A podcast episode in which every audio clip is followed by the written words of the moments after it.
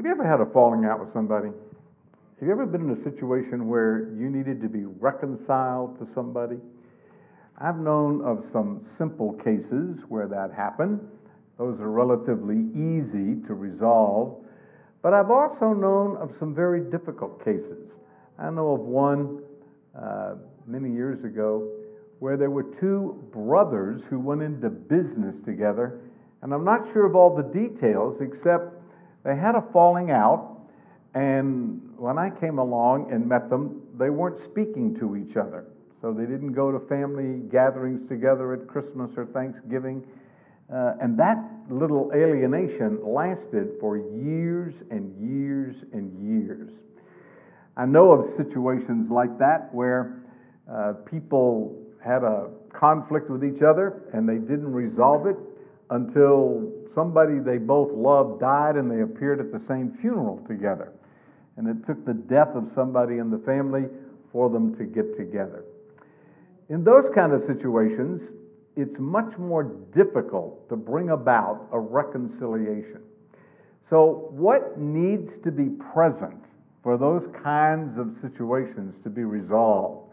Or to ask that same question another way, what virtues would the people involved have to have in order for there to be a, res, a, a reconciliation? If you've had one, and if you're an adult and breathing, you've probably had one or two, and you're probably going to have more before you die. This is the kind of thing you need to know. In the Old Testament, there was a falling out between 11 brothers and one brother. It's the story of Joseph. The 11 sold him into slavery, and he got hauled off down to Egypt, where he eventually landed in prison. In the providence of God, he ends up being uh, the prime minister of Egypt. I've called him the vice president of Egypt. And then there was a famine in the land. So, these 11 brothers uh, needed to go, they were commanded by their father to go down into Egypt to buy food. Uh, that's a long story that we've already looked at, but Joseph was in charge of this huge food supply, and they could get food from him. Well, their father wasn't willing to let all 11 of them go. Jacob would only allow 10 of them to go. So they went to Egypt. Now, this is 20 years since they sold their brother into slavery.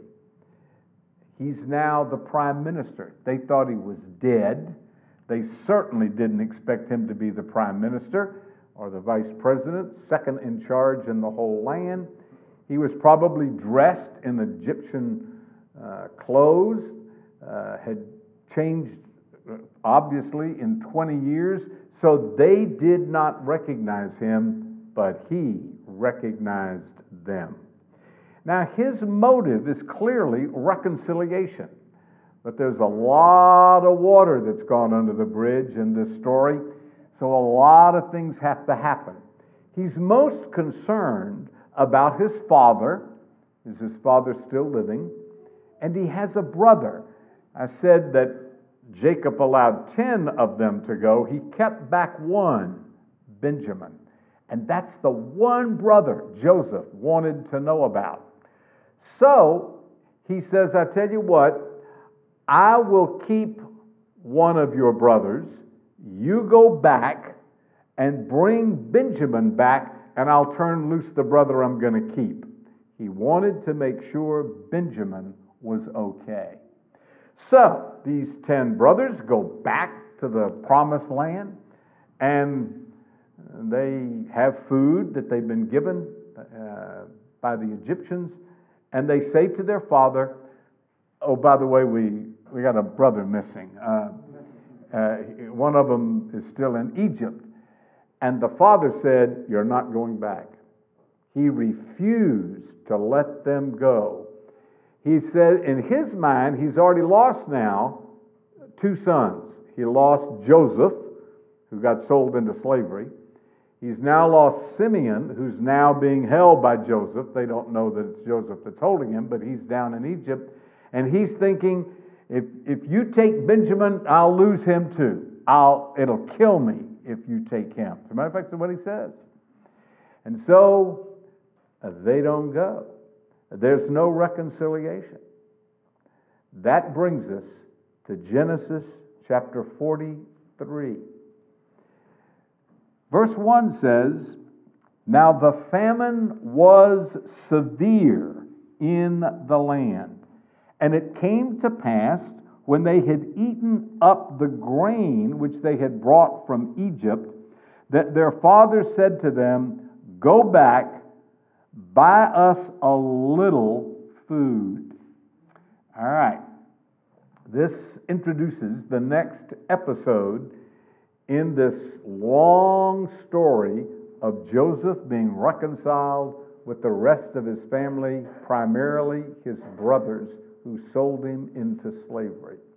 This particular episode falls naturally into three parts. In the first 15 verses of this chapter, they're having a conversation with their father.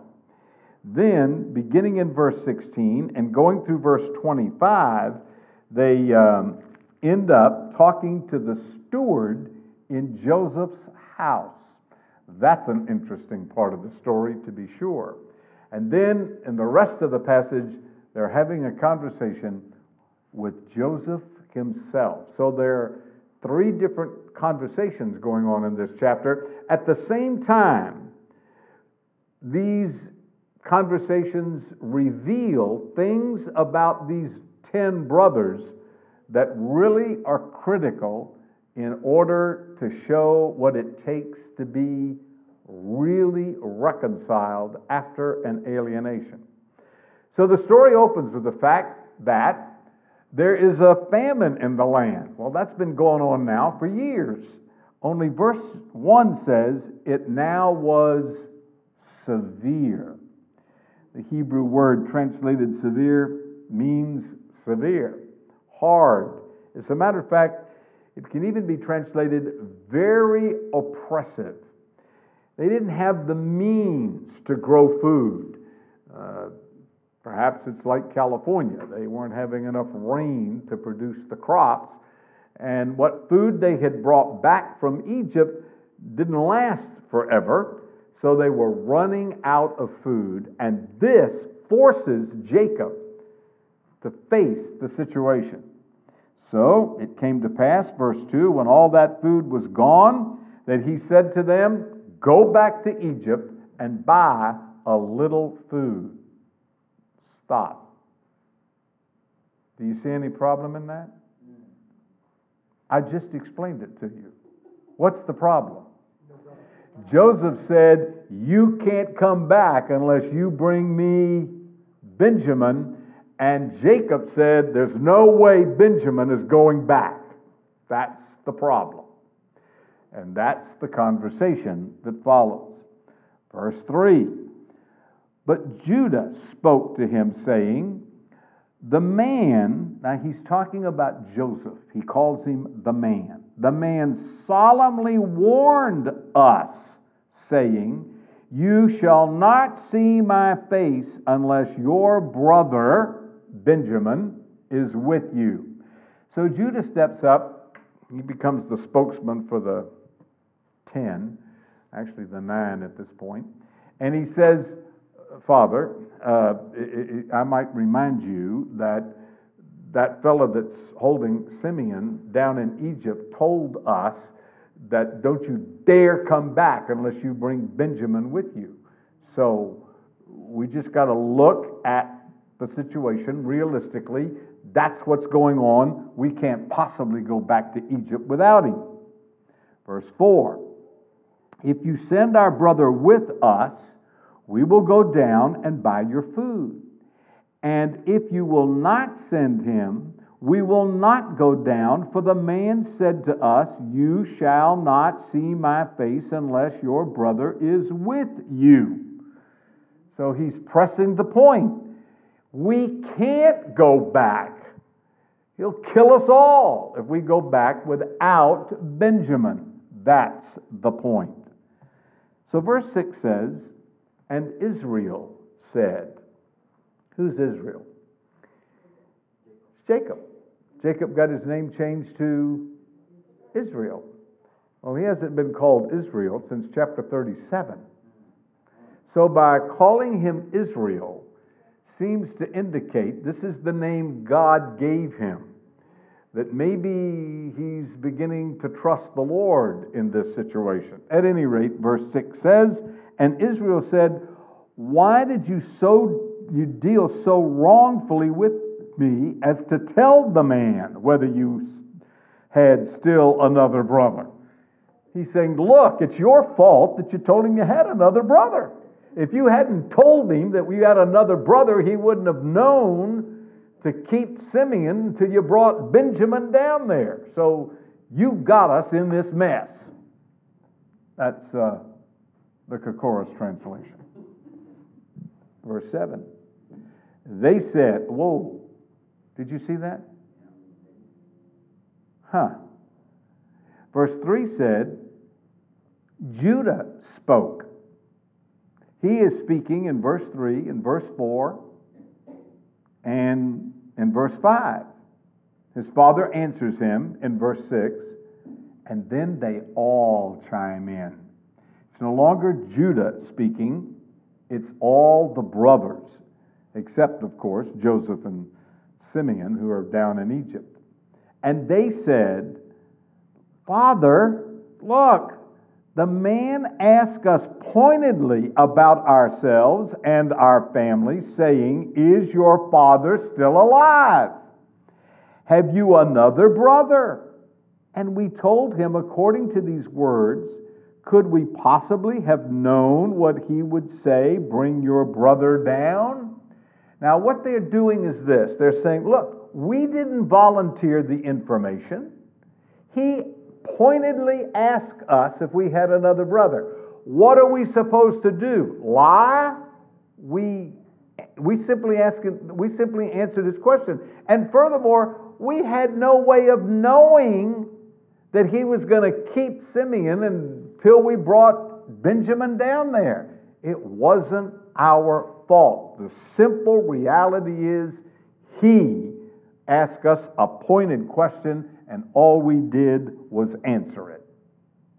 Verse 8 Then Judah said to Israel, his father, Send the lad with me, and we will arise and go down that we may live and not die, both we and you, and also our little ones. Verse 9 I myself will be a surety for him from your hand from my hand, you shall re- require him. If I do not bring back to you and set him before you, then let me bear the blame forever. For if we had not uh, lingered, surely by now we would have returned this second time. All right, uh, Judah's going to apply the pressure, and it is his arguments are just really interesting. What he says is this uh, He says, uh, Look, we're out of food, Dad. If we don't go, we all die. You die, I die, we all die, the little ones die, the children are going to die.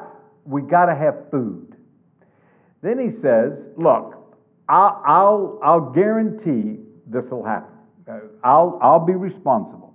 And if I don't bring him back, then you can hold me, you can blame me forever. And look at verse 10. This is another argument. If you had not lingered, if you had just given us permission when we first came back, we would have gone a second time and been back by now. But you are insisting that we not take Benjamin, and it's going to be the death of all of us. Verse 11 and their father Israel said to them, If it must be so, then do, then do this. Take some of the best fruit of the land in your vessels, and carry them down as a present for the man. A little balm, a little honey, spices, myrrh, pistachio nuts, and almonds. Take double money in your hand, and take back in your hand the money that was returned in the mouth of your sacks. Perhaps it was an oversight. Take your brother also, and arise, go back to the man. And may God Almighty give you mercy before the man, that he may release your other brother, Benjamin, uh, and Benjamin. And if I am bereaved, I am bereaved. He got the point. And the point was we're all going to starve to death if we don't do this. The point being, he had no choice. So he says, All right, here's what we're going to do we're going to send gifts. And the gifts are listed in verse 11 uh, fruit, uh, balm, a spice, a little honey, spices, myrrh, pistachio nuts, almonds, and oh, yeah, double the money. Now, if you recall the story we've already looked at, when they left Egypt that first time, Joseph had the money put back in their saddle bags. And they didn't know that until they got way away from Egypt and they discovered that all their money had been returned to them, and now they're terrified that they're going to be blamed for stealing the money. So Jacob says, Look, uh, take double the money. And the point is, return the money that came back with you that you should have given them the first time. And then here's more money to buy more food. So he has conceded that they should go. And then he says this very important verse. Look at verse 14. And may God Almighty give you mercy so he's pleading God's mercy. We need God's mercy before this man, that he may release your other brother, Simeon, and Benjamin. And then he says this If I am bereaved, I am bereaved. What an interesting illustration of prayer. He is, in essence, pleading God's mercy on the one hand and on the other, accepting beforehand the reality that God might not be merciful. That interesting? So he says, Look, I'm going to plead God's mercy. I'm going to pray. But you know, if the Lord isn't merciful and we don't get Simeon back and I don't get Benjamin back, that's the real issue. Then he says, If I'm bereaved, I'll accept that I'll be bereaved. Very interesting. Uh, I talked to a lady recently who prayed for the Lord to do something, and He didn't do it. She was praying for mercy, and God didn't answer. And she said to me, I got angry with the Lord. Now, she went on to tell me that she said, I apologized. what she should do is ask for forgiveness. That's what she should do, and that's what she did. But I thought it was cute the way she did it. She said, I asked, I apologized to the Lord. But that's the alternative, isn't it? The Lord doesn't answer every prayer. So what happens is that you either say, Lord, I'm pleading your mercy, but I'm going to accept no matter what happens.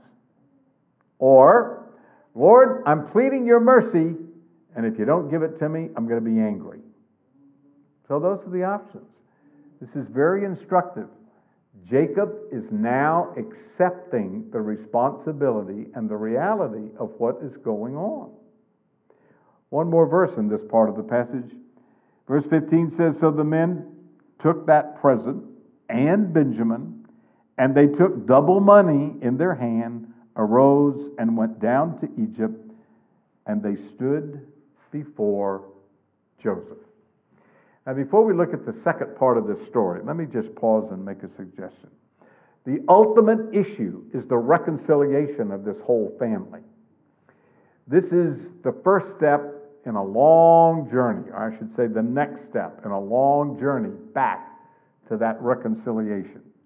But what I want you to notice are the characteristics of these brothers. For one thing, they are looking at reality. They're not ducking the reality. This is a bad situation. And they're facing that. I'm amazed at how often people don't look at reality. They just don't. They live in some kind of dream world. Uh, they don't look at the reality of the situation. Uh, I had a conversation again, real recently, with a lady, and reconciliation was the issue. And she was uh, denying, I think, some of the reality that was involved. And I simply pointed that out to her. And then I said this to her Jesus said, You shall know the truth, and the truth shall make you free. The Greek word translated truth in that verse is aletheia. You know what that word means? Reality. Reality. And I said to her, You got to face some reality. That you are thinking about walking away from that situation. Good luck. Because when you get to the next situation, you're going to find the same thing. People are sinners and they do wicked stuff. That's the reality, and you got to face the reality. By the way, she, she was stunned when I told her that. She was, I mean, stunned. You mean that verse really means reality? Yeah, that verse really means reality. You got to look at the truth, the reality of what is going on. That's what I think they're doing. Even Jacob came around to looking at the reality, and the reality in this case is if we don't do something, we're going to starve to death.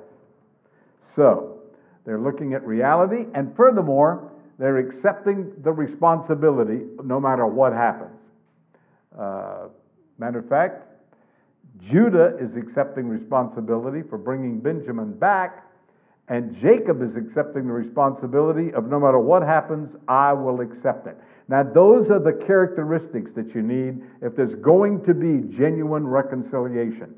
There needs to be some looking at reality, and there needs to be some accepting responsibility. They need to look at the truth, and they need to look at it square in the face. The next episode is what happens in Egypt. Picking the story up at verse 16, we're told when Joseph saw Benjamin with them, he said to the steward in his house, Take these men to my house, slaughter an animal, and make them ready, for these men will dine with me at noon. Then the man did as Joseph ordered, and the men the man brought the men into Joseph's house. Now, what's going on here, which is not immediately obvious as you read these verses, but it's there. Look at verse 16. Joseph saw Benjamin. That's what he wanted. I'll explain this more in a little in, in more detail in a minute, but he wanted to make sure that Benjamin was still alive and that they had not harmed him. That was particularly important to him because of who Benjamin was, and that's what I'll explain in just a few minutes. But keep reading. Well, anyway, before we, before we continue, let me just say that he saw Benjamin, and then he says to his steward, Take them to my house so we can eat together. That's where the steward comes in. Now let's look at verse 18. Now the men were afraid because they were brought into Joseph's house, and they said, oh man, are we in trouble. It is because of the money. They, they think we stole the money. Remember that money that was in our saddlebags? They think we got it, and boy, are we in trouble. And they said it's because of the money which was returned in our sacks the first time that we are brought in so that we may, they may make a case against us, seize us, to take us as slaves with our donkeys. They, they were just, I mean, they were still afraid because of that money that got returned.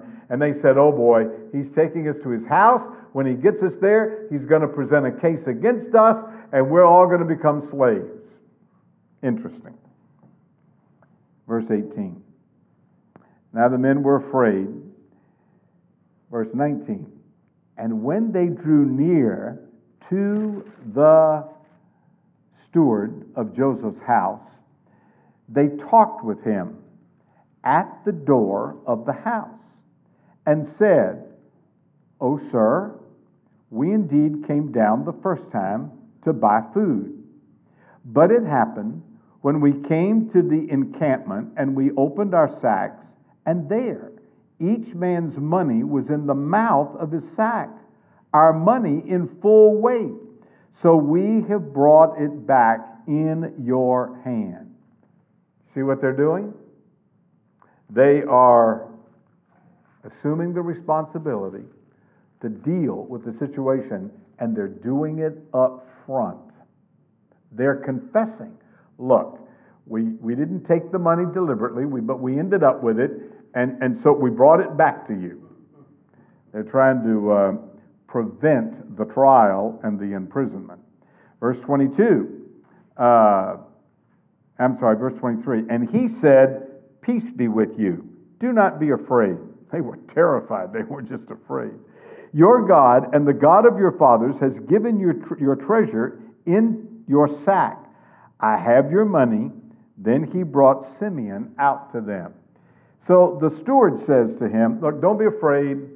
I know all about it. You're okay. And he brings Simeon, who'd been kept uh, in jail, or at least uh, until they brought back Benjamin, and he brought Benjamin to them. So, verse 24 says So the man brought the men into Joseph's house and gave them water, and they washed their feet, and he gave their donkeys feed. Then he made the present ready for Joseph's coming at noon, for they heard that they would eat bread there. Now, what's going on in verse 24 is they are being treated like honored guests. That's indicated by the fact that they washed their feet. They are being treated with honor and dignity. Furthermore, it says they're going to eat with Joseph at noon. This was not lunch. For the Egyptians at this time, that was the main meal of the day. So they're, they're not just gathering together to eat a sandwich, they're going to have uh, the main meal of the day.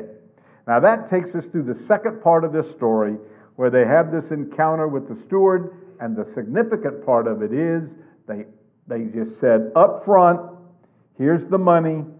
We did not take it, and we're bringing it back. And again, I want to suggest that they are acting responsibly. That they acted responsibly in dealing with their father, and they're acting responsibly in dealing with the steward and with Joseph, even if it means they got to confess the fact that they ended up with this money. That's super critical. They're handling the situation responsibly. Then there's the third episode in this story, the third phase of it. Now they're going to be face to face with Joseph himself. Pick it up at verse 26. And when Joseph came home, they brought him the presents which was in their hand into the house and they bowed down before him to the earth. Then he asked them about their well being and said, Is your father well? The old man of whom you spoke, is he still alive? Now, they bowed down. Uh, that is an act of respect. Uh, they are honoring him. By the way, the Bible has people bowing down to other people and bowing down to the Lord. And the idea is that it's an act of honor. Uh, so that's what they're honoring Joseph. Furthermore, this is the fulfillment of the dream. Remember the dream? The dream that Joseph had in prison? Uh, no, as a matter of fact, the, the, the not in prison, the one he had when he got, before he got sold into slavery, that someday they were going to bow down to him. This, the dream has now been fulfilled. But they are honoring him in doing this. So he says, How's your father? Now, it's his father too. He has not indicated yet that he's their brother and Joseph is their father, but he's asking about them. So, verse 29 says, Then he lifted up his eyes and saw his brother Benjamin, his mother's son. Did you see that? All of a sudden, we're now identified who Benjamin, uh, uh, they identify who Benjamin is. It's his mother's son. Is that significant? Why is that significant? Because Jacob had four wives. He had children by each one of them. He had uh, children by one wife that was named Joseph and Benjamin. So these were brothers from the same mother, and all the others were half brothers. That's why he's interested in Benjamin. This is his blood brother. They both have the same father, and they both have the same mother. So the text finally says that's what's going on. He saw his mother's brother and said, Is this your youngest or younger brother of whom you spoke of me? And they said, God, and he said, God be gracious to you, my son. Now his heart yearned for his brother. So Joseph made his haste, sought somewhere else to weep, and he went into the chamber and wept there. I pointed out in the last chapter, this is a man with a tender heart.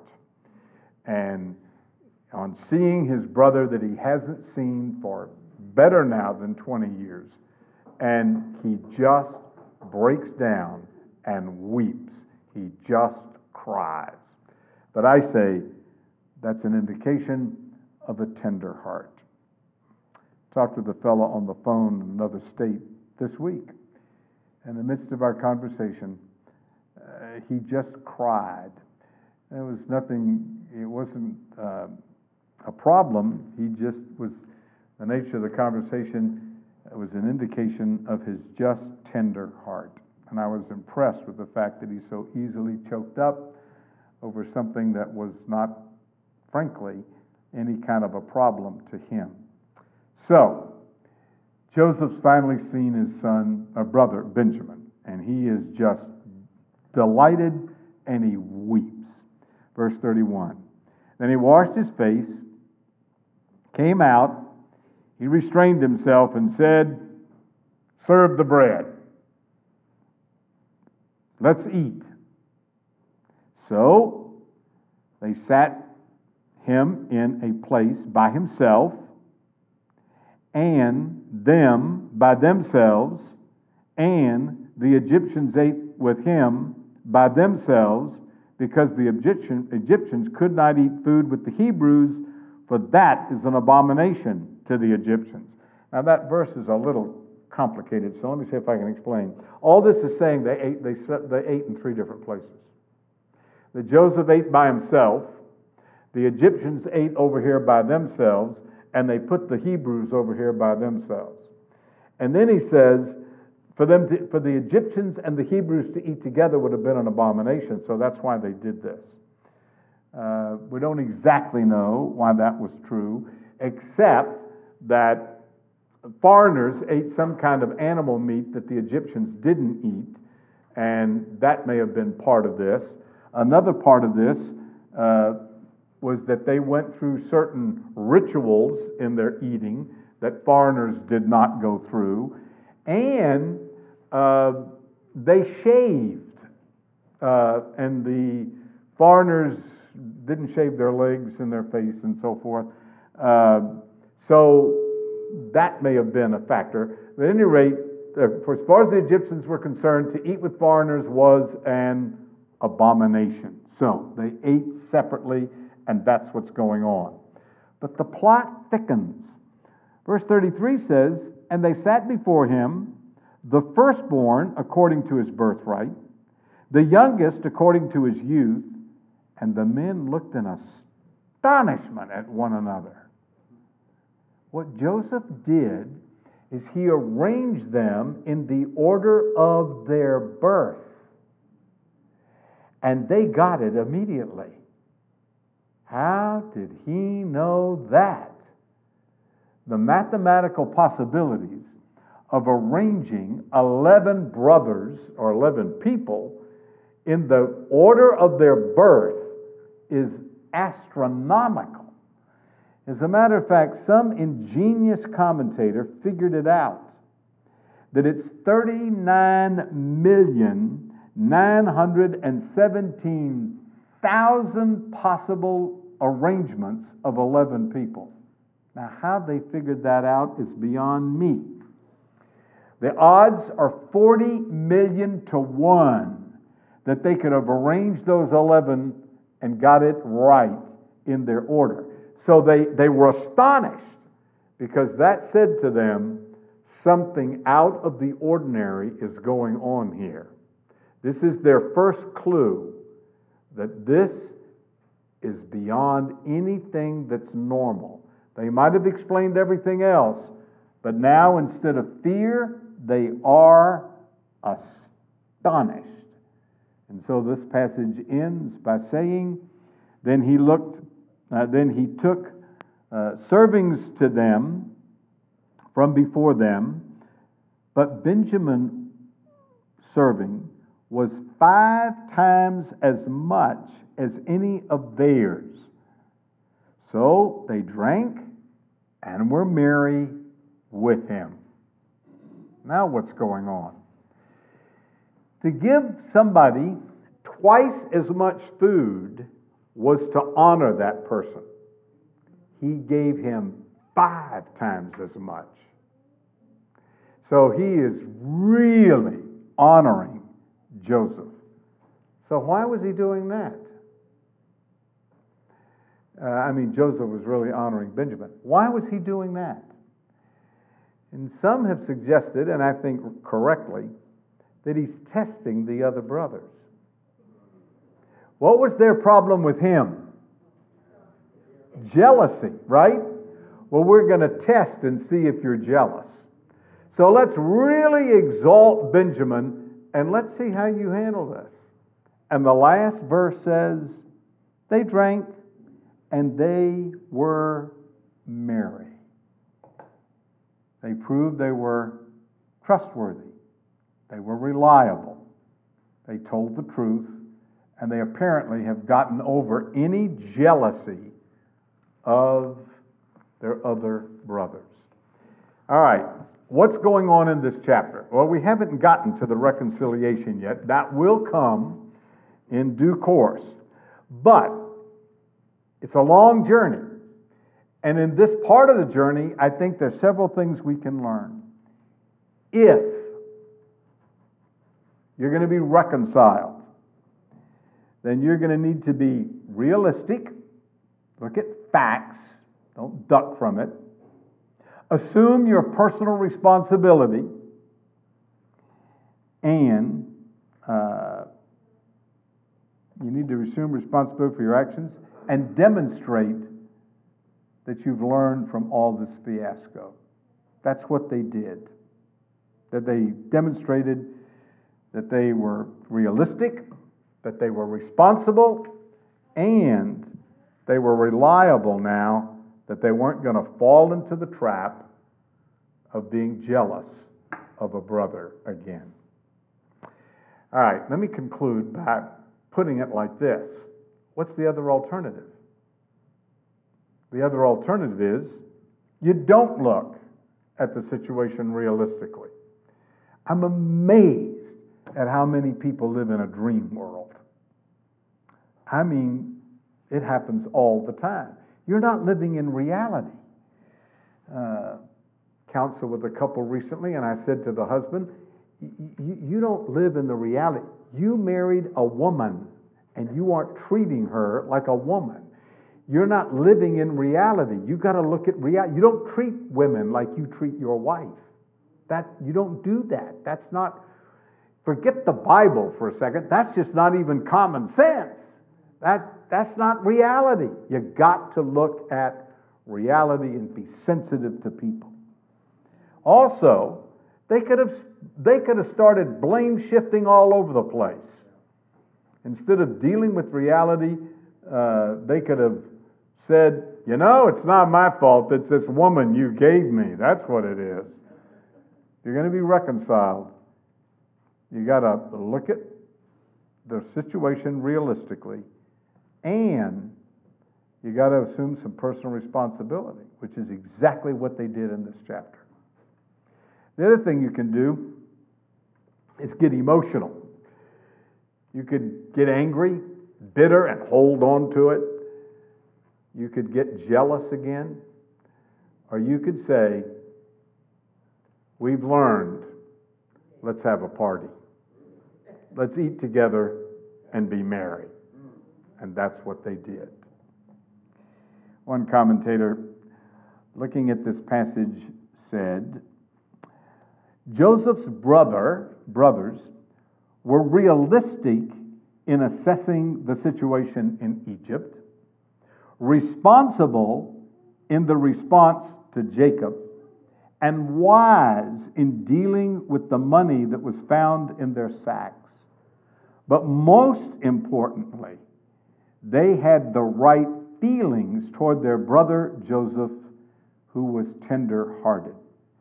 Those who would participate in God's program must be willing to take responsibility for their actions, make restitution when they are culpable, and accept their lot graciously without jealousy. Amen. Father, thank you for giving us these insights into what we should be especially in situations where there needs to be reconciliation. That we, that we just become responsible and at the same time remain tender hearted. Lord, grant us that. In Jesus' name, amen.